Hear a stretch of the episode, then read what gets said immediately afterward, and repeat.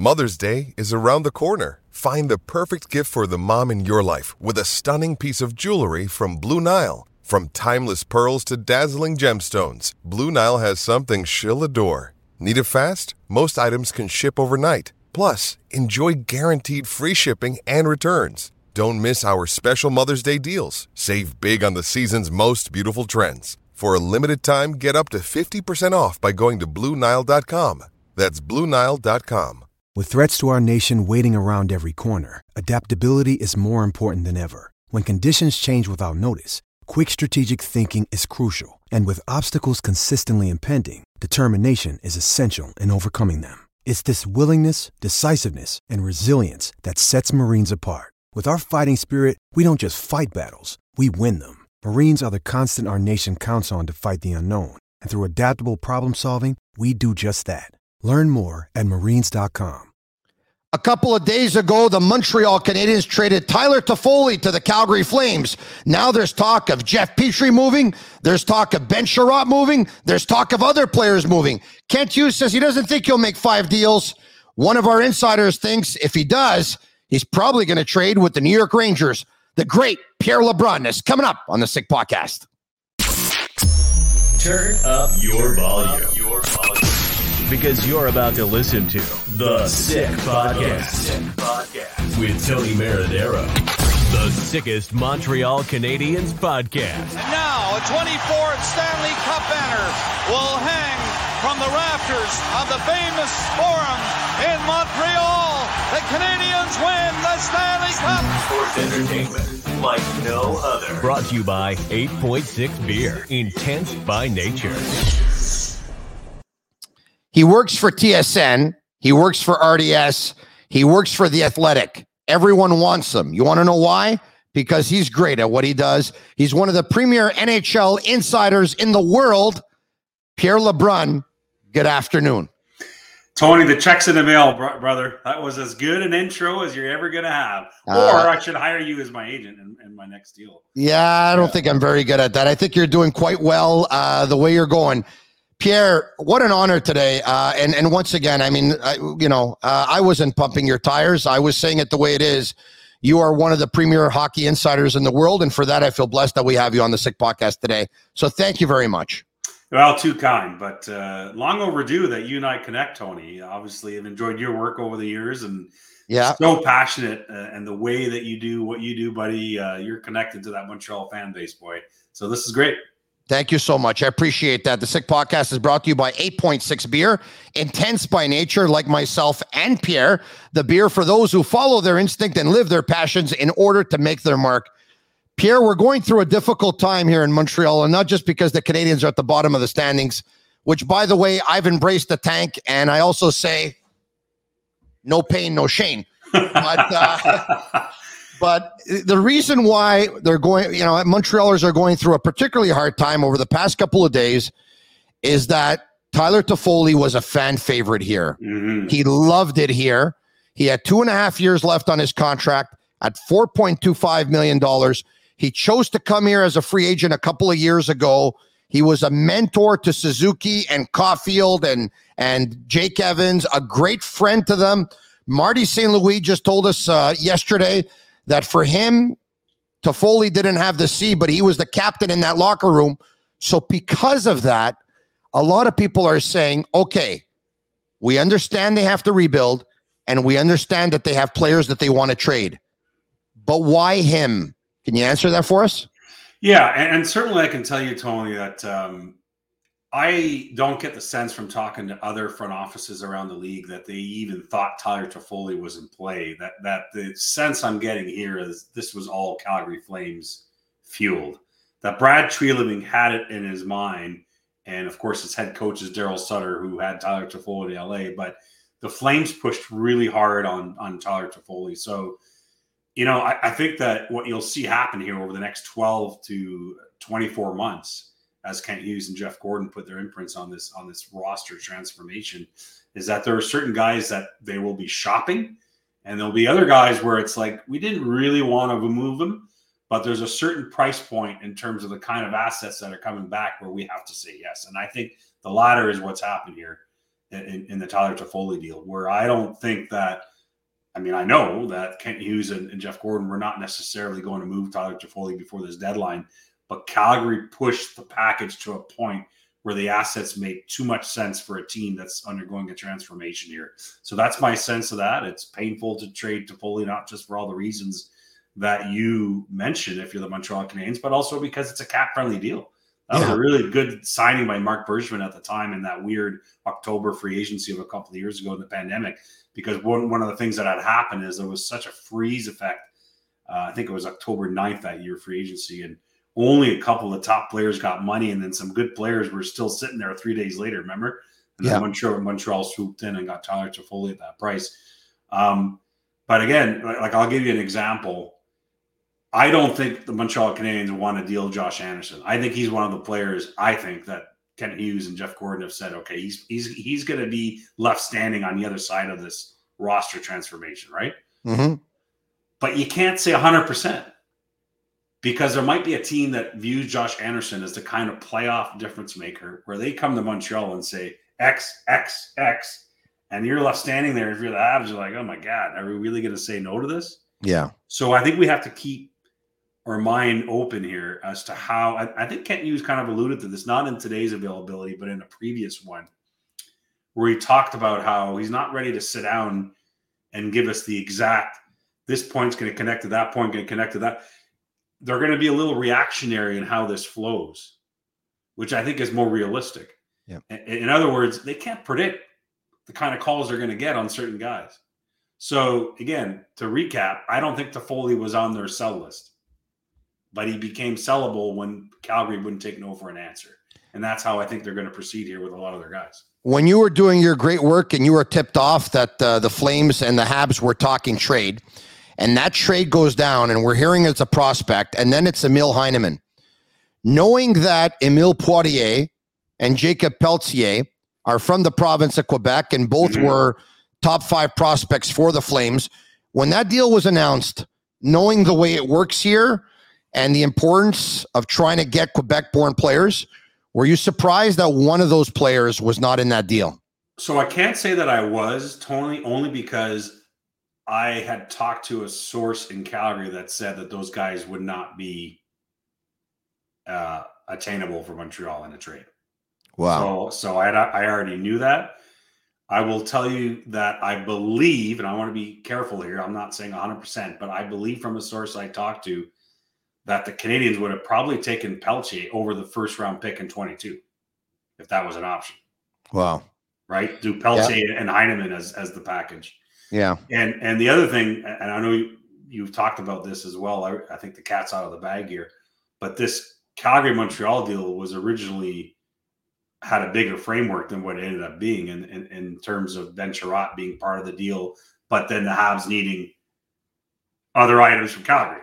Yeah. And, and so I think what happened is I think the Flames kind of clamped down on which prospects they were willing to move. So to answer your question, I, I think for I think the Habs did ask about Pelletier, for example. Yeah. What are you hearing about Heineman? Because we've heard many reports from different scouts and independent scouting services, but for the most part, the thing that keeps coming up more and more is that yeah, aggressive skater, aggressive player, uh, great shot, but maybe a third liner in the National Hockey League.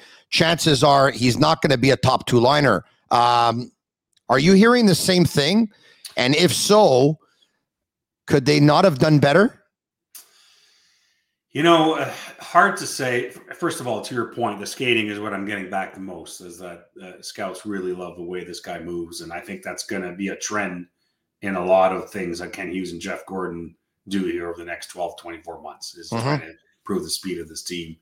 But I can't sit here right now and tell you exactly where I think he's going to fit in the lineup. I think we have to see his development play out.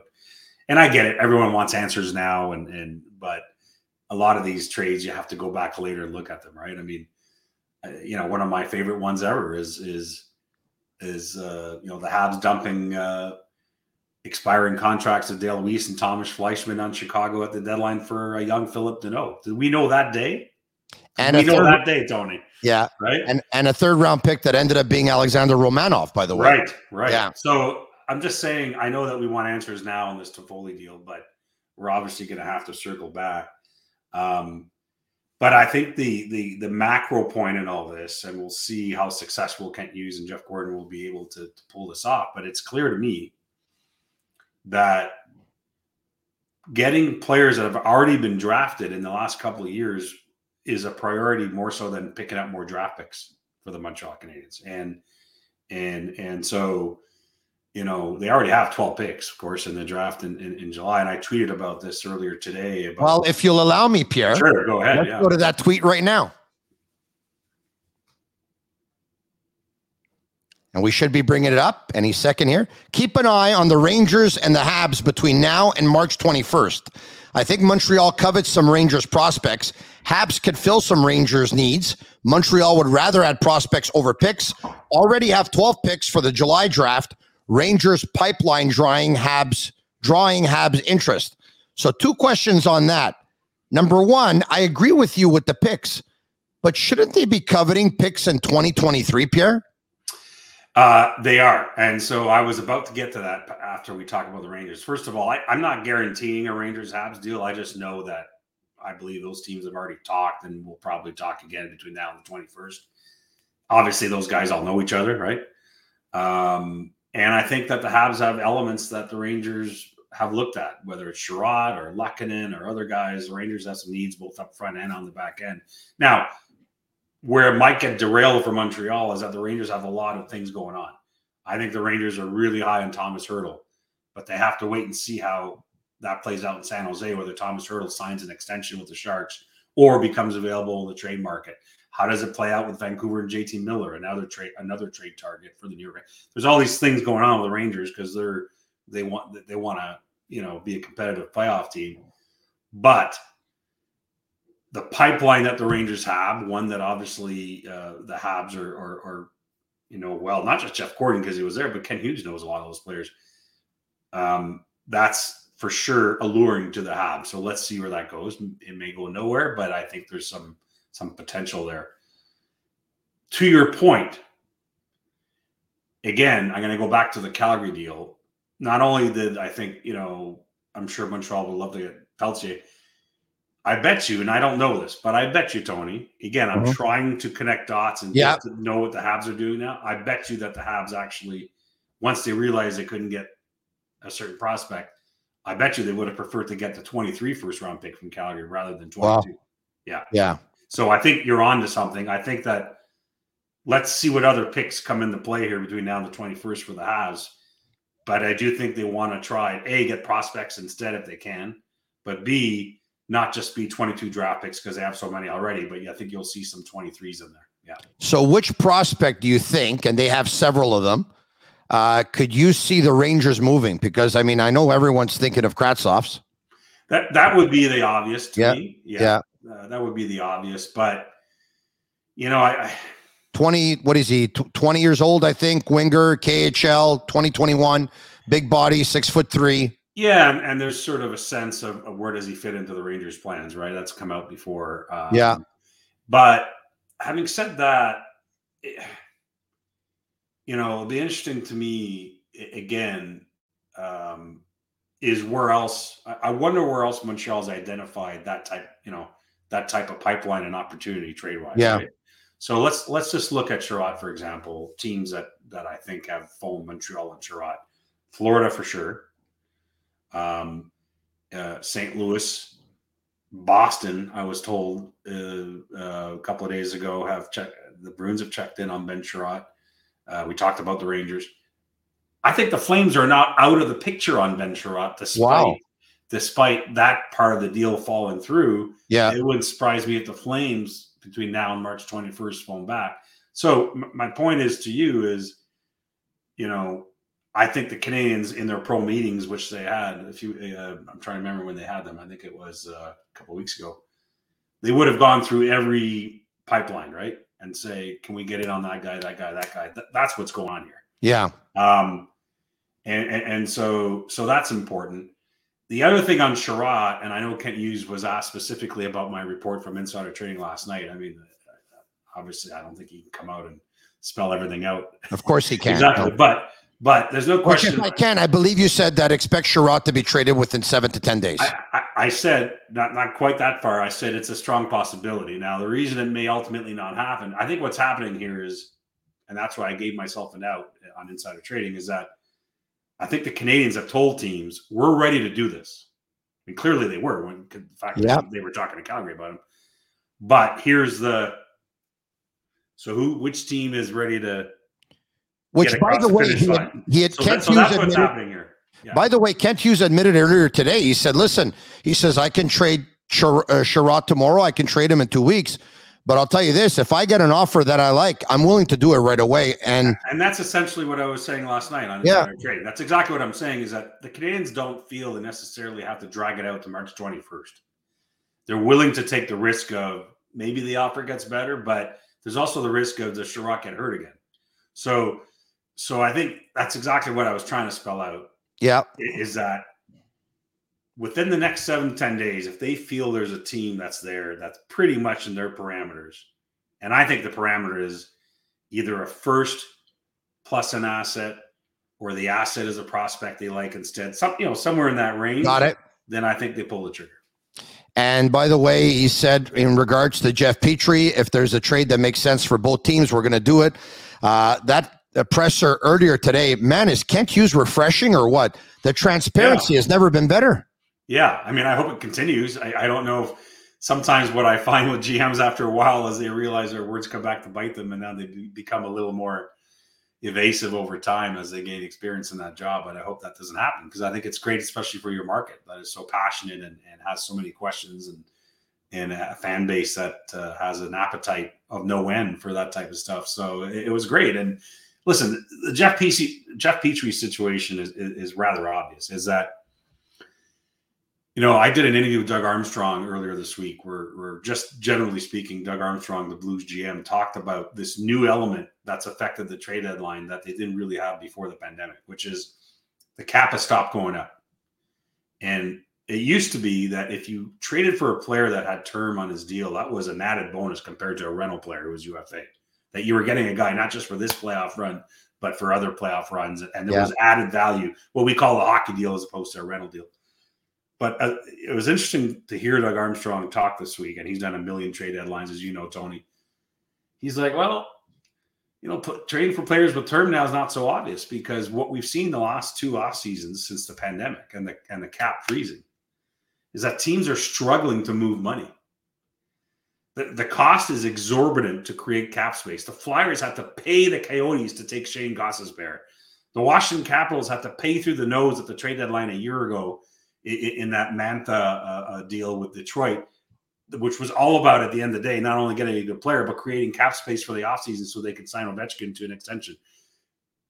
The, the, the value of cap space right now in this world for the NHL, where the cap's staying here, but salaries keep going up, is at a level that I've never seen in the history of the salary cap in the NHL since 2005.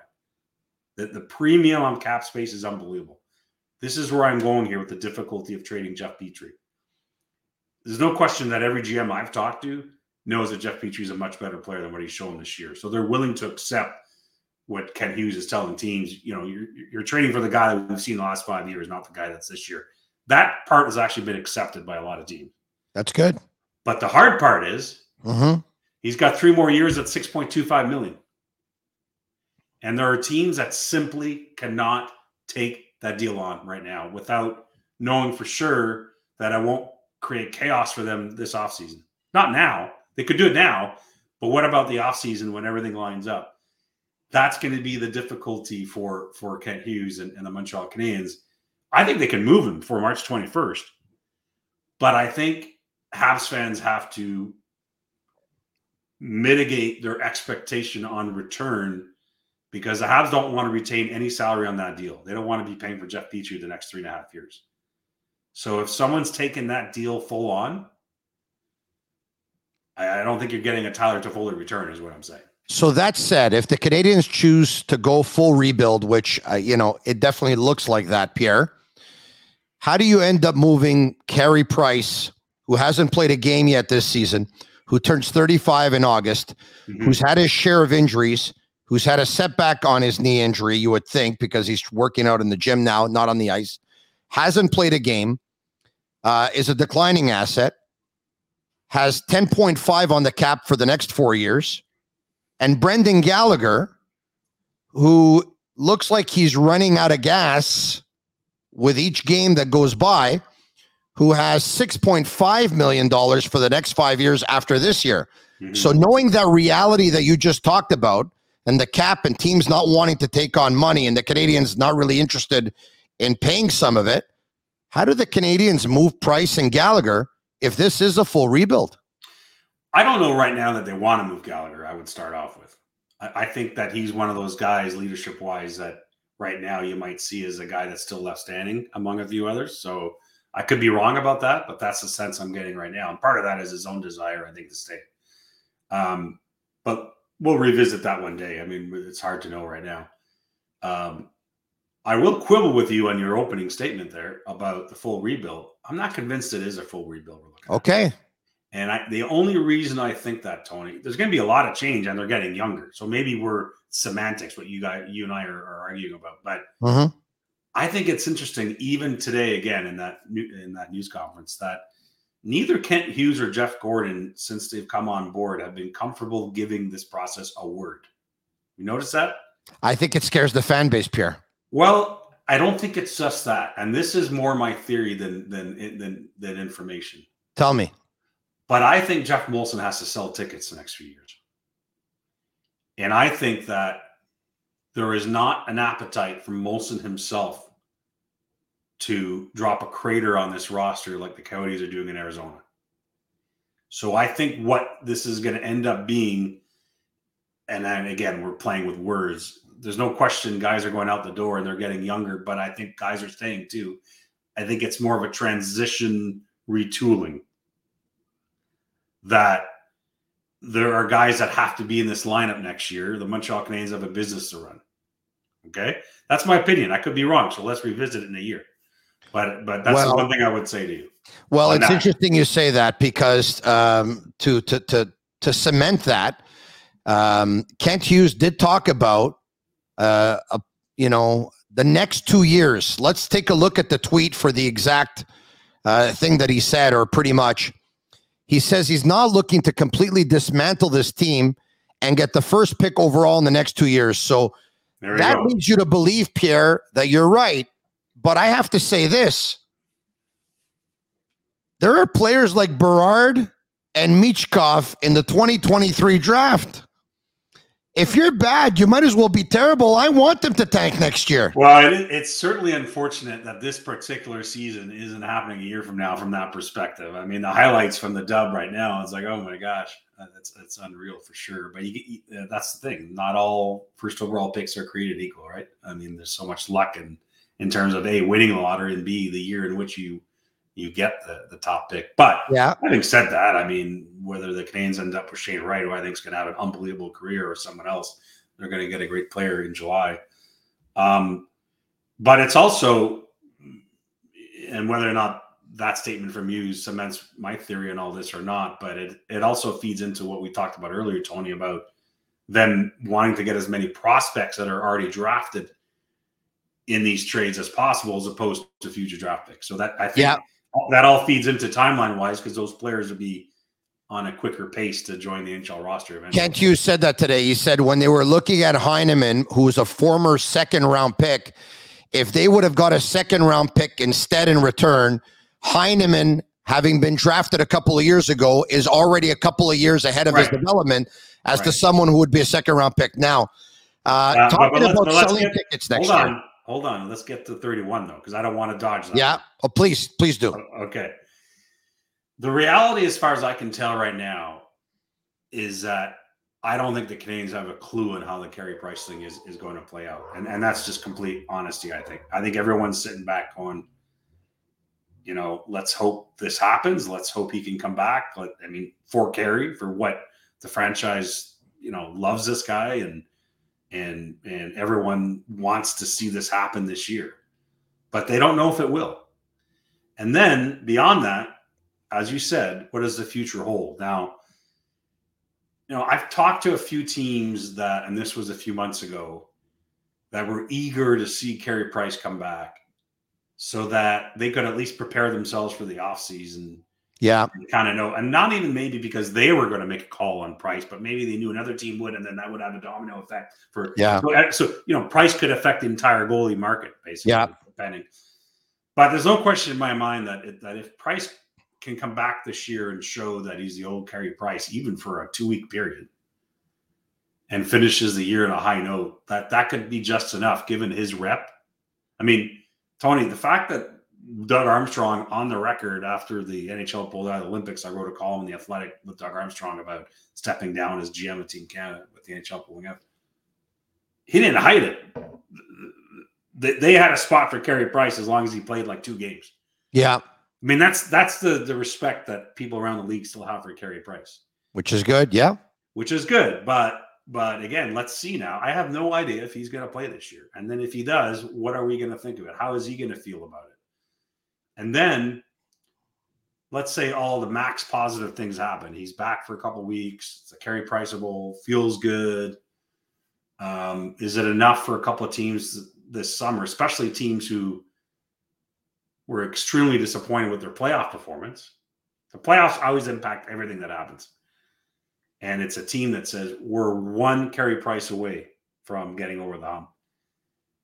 Even with all of those circumstances lining up, which are big ifs, right? I still think the only way that a trade happens is if the Habs eat 50% of the entire deal. Yeah. That they make Carey Price a five plus million dollar deal I got AED instead of 10.5. Or or a three-way deal and they eat 50 and team B eats 25. And now the team that acquires them only has 25% to eat. Can you see that happening? I don't see that happening. Okay. Because the, the the three ways that we've seen have largely dealt with expiring deals over the last couple of years. Got it. Being a broker team and and be willing to eat five, you know, I guess it wouldn't be five, it would be what two and a half million a year for four years is a pretty big commitment. Most of the broker deals we've seen that you're talking about involve, you know, got it. We're taking this cap it for the rest of the year. Yeah. Yeah. But who knows?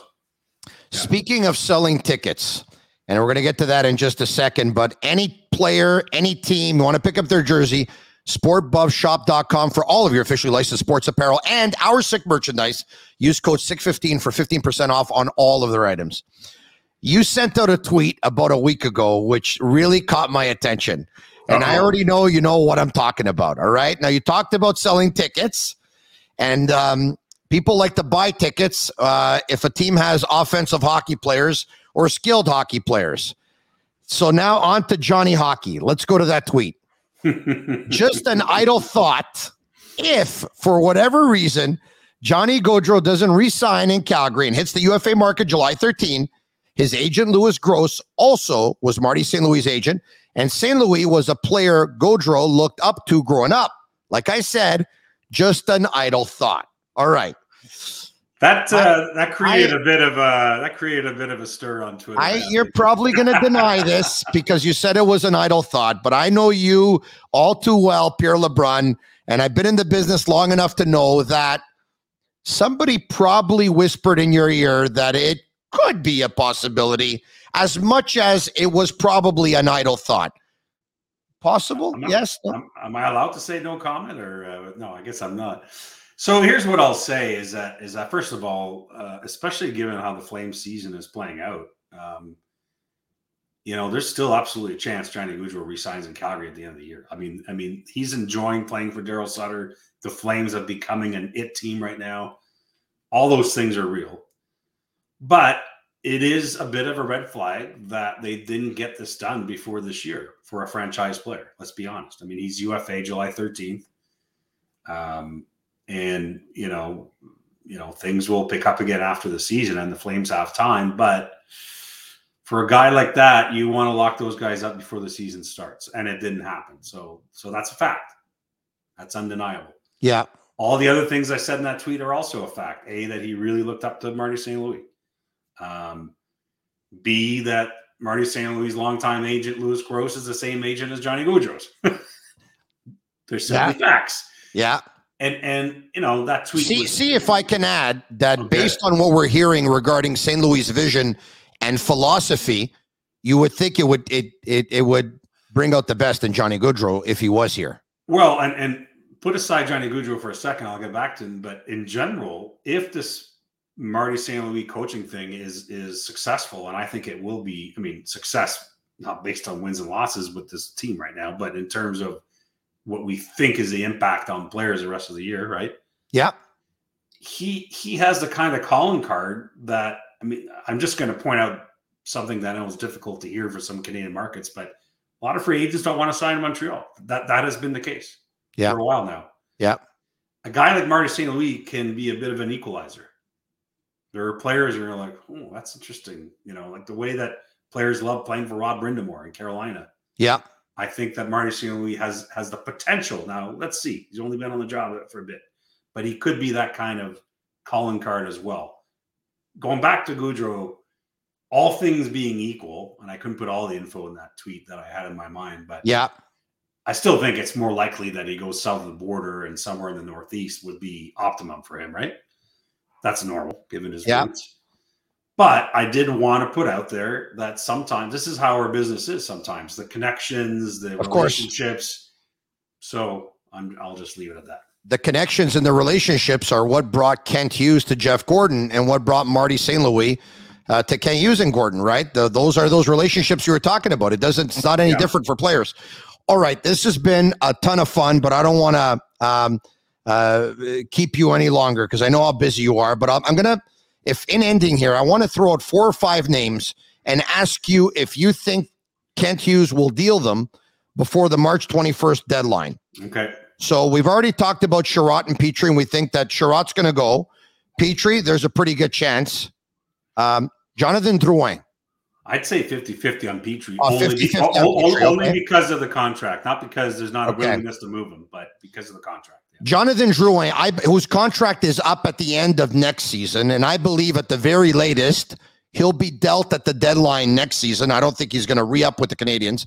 But in your opinion, Mm. will Jonathan Drouin be traded before the deadline? Not at this deadline. Mike Hoffman. Ooh, that's a tough one. And so there's an example of a guy that I don't think necessarily the Habs are like, we have to move him. But it's a question of when teams call, do they step up? Uh, the cap hit's not too bad. Hmm. But the term could deter some teams would rather would have had him as a rental, if you know what I mean. I'm gonna Christian, say, Dvor- I'm gonna say no. yeah, Christian Dvorak. No.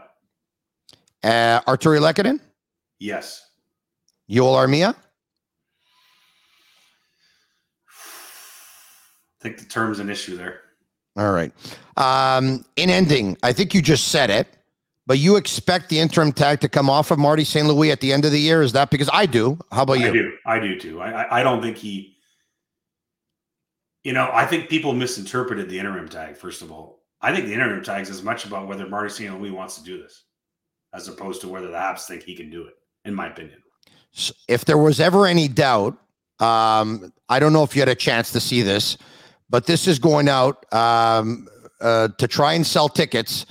You know, teams usually put out their star player, their centerman, their 40 goal scorer. Look what the Montreal Canadiens have out there. there you go. a new era has begun. Uh, for season ticket holders, uh, get a hold of us right now. The Canadiens with a picture of Marty St. Louis just hovering above Kent Hughes to his left and Jeff Gorton to his right. That's really the way they're selling this thing right now, right? I have Uh, not seen that, but- but that is telling. And by the way, if they really want to sell tickets, they should have Tony Marinaro on there. I mean, what are they thinking? I don't think so. Uh, I'll tell you what, if we really want views on our podcast, I'll tell you what helps having Pierre LeBrun on. And if by chance he enjoyed it as much as I did and he wants to tweet it to his like 800 and something followers or retweet it, that would be awesome. Pierre, Definitely will tweet it, my friend. this for me today, honestly, and I've said this, I said this to Serge Savard last week when the senator joined me on the Sick podcast. It was an honor to have him. It was definitely an honor to have you. Thanks so much for doing this, Pierre. Tremendous. Uh, great to be on, Tony. You do a great job. See you, buddy. Thank you very much. Thank you for the kind words. I appreciate that. You can follow us on Facebook, on Instagram, and on Twitter at the Sick Podcast, and subscribe to our YouTube channel. It's absolutely for free. The best thing about this podcast, like me, it's sick. Cheers. And that's a wrap. Hope you don't miss us too much until next time. Follow the Sick Podcast with Tony Marinaro on YouTube, Instagram, Facebook, Google Play, and Apple Podcasts. The Sick Podcast is brought to you by 8.6 Intense by Nature.